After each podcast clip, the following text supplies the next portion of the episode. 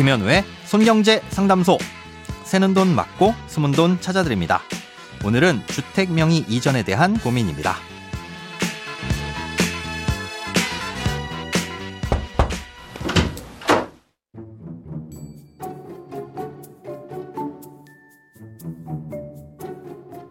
안녕하세요. 저희는 올해 아기를 출산한 신혼부부입니다.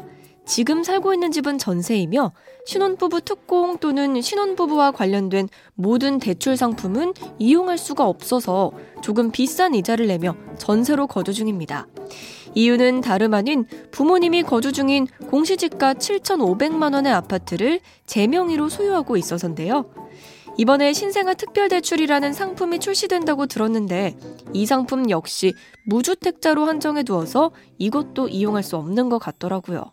그래서 부모님이 살고 계신 아파트를 부모님 명의로 돌려놓고 각종 신혼부부 혜택이나 신생아 대출을 이용하는 게 나을지 고민이 되어서 상담소 문을 두드리게 되었습니다. 참고로 부모님은 현재 경남 진주에서 거주 중이시고 부부 둘 다 청년 혜택을 볼 수 있는 나이는 아닙니다. 오늘은 청취자 서경준 님이 보내주신 사연입니다. 예, 부모님께 증여를 해드렸을 때 발생하는 비용과 그 후 무주택자로서 적용받을 수 있는 혜택들을 비교해 봐야 할 텐데요. 예, 증여를 해드렸을 때 발생하는 비용은 비교적 구체적으로 계산해 볼 수 있지만 기대할 수 있는 혜택들은 상황에 따라 금액적으로 환산하기가 어렵기 때문에 무엇이 더 유리하다고 단정 짓기는 어렵습니다. 아, 그래도 지금 이용하고 계신 전세자금 대출과 또 앞으로 주택을 구입하게 될 경우 받게 될 대출을 따져보면 아, 증여를 해드리는 것이 조금 더 낫지 않을까 생각이 됩니다. 아, 우선은 증여를 해드렸을 때 발생하는 비용부터 살펴보겠습니다. 공시가가 7,500만 원이라면 시세로는 대략 1억 원 남짓한 주택이라고 판단이 되는데요. 1억 원이라고 가정했을 때 이 주택을 부모님 명의로 무상 증여를 해드리게 되면 증여세와 취득세를 내야 합니다. 아, 증여세는 직전 10년간 다른 증여가 없다고 가정했을 때 대략 500만 원 정도고요. 아, 취득세는 400만 원 정도가 발생합니다. 음, 합치면 900만 원 정도가 되겠죠. 아, 이 세금은 증여를 받는 사람인 부모님이 납부를 하셔야 되는데요.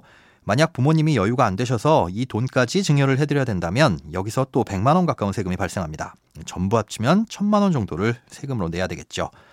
아, 그리고 언젠가 이 집을 물려받으실 수도 있는데요. 만약 상속이라면 5억 원까지는 상속세가 없겠지만 경우에 따라 3%가량의 취득세는 발생할 수 있습니다.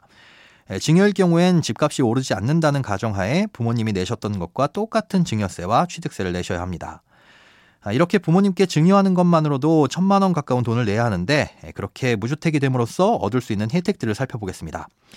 먼저 무주택 세대가 되면 공공주택 일반 공급에 1순위로 청약을 넣을 수도 있고 신혼부부 특별공급도 신청해 볼 수는 있는데요. 아, 이건 당첨이 된다는 보장이 없기 때문에 가능성만 있다는 정도로 마무리하겠습니다. 아, 그나마 계산할 수 있는 건 대출 이자인데요. 소득 기준만 충족한다면 버팀목 전세자금 대출을 이용할 수 있을 겁니다. 신혼가구는 최대 3억 원까지 약 2% 정도 되는 금리로 대출을 받을 수 있는데요. 시중은행 전세대출 금리가 4%라고 가정하면 3억 원을 대출받을 경우 연간 600만 원을 아낄 수 있습니다. 아, 단 계약 후 3개월 이내에 신청해야 되기 때문에 중간에 갈아타는 건 어렵습니다. 신생아 특례 대출의 경우 아직 확정된 것은 아니지만 지금까지 발표된 내용을 토대로 말씀드리자면 전세자금 대출은 소득 기준만 다를 뿐 한도나 금리는 큰 차이가 없습니다. 구입자금의 경우 9억 원 이하의 주택에 대해 5억 원 한도로 대출을 받을 수 있고 금리는 아무리 높아봐야 3.3%입니다.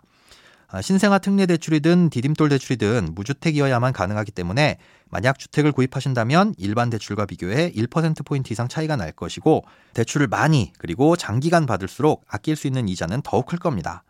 아, 또 전세자금 대출에 대한 소득공제나 주택을 구입하게 됐을 때 받는 대출의 소득공제 혜택도 받을 수 있기 때문에 부수적인 이익도 기대할 수 있고요. 아, 이렇게 다양한 변수 중에서 실제 해당되는 내용들을 대입해 보시고 결정을 하시면 좋을 것 같습니다. 돈에 관련된 어떤 고민이든 상관없습니다. imbc.com 손에 잡히는 경제 홈페이지로 들어오셔서 고민 상담 게시판에 사연 남겨주세요. 새는 돈 맞고 숨은 돈 찾아드리는 손경제 상담소. 내일 다시 만나요.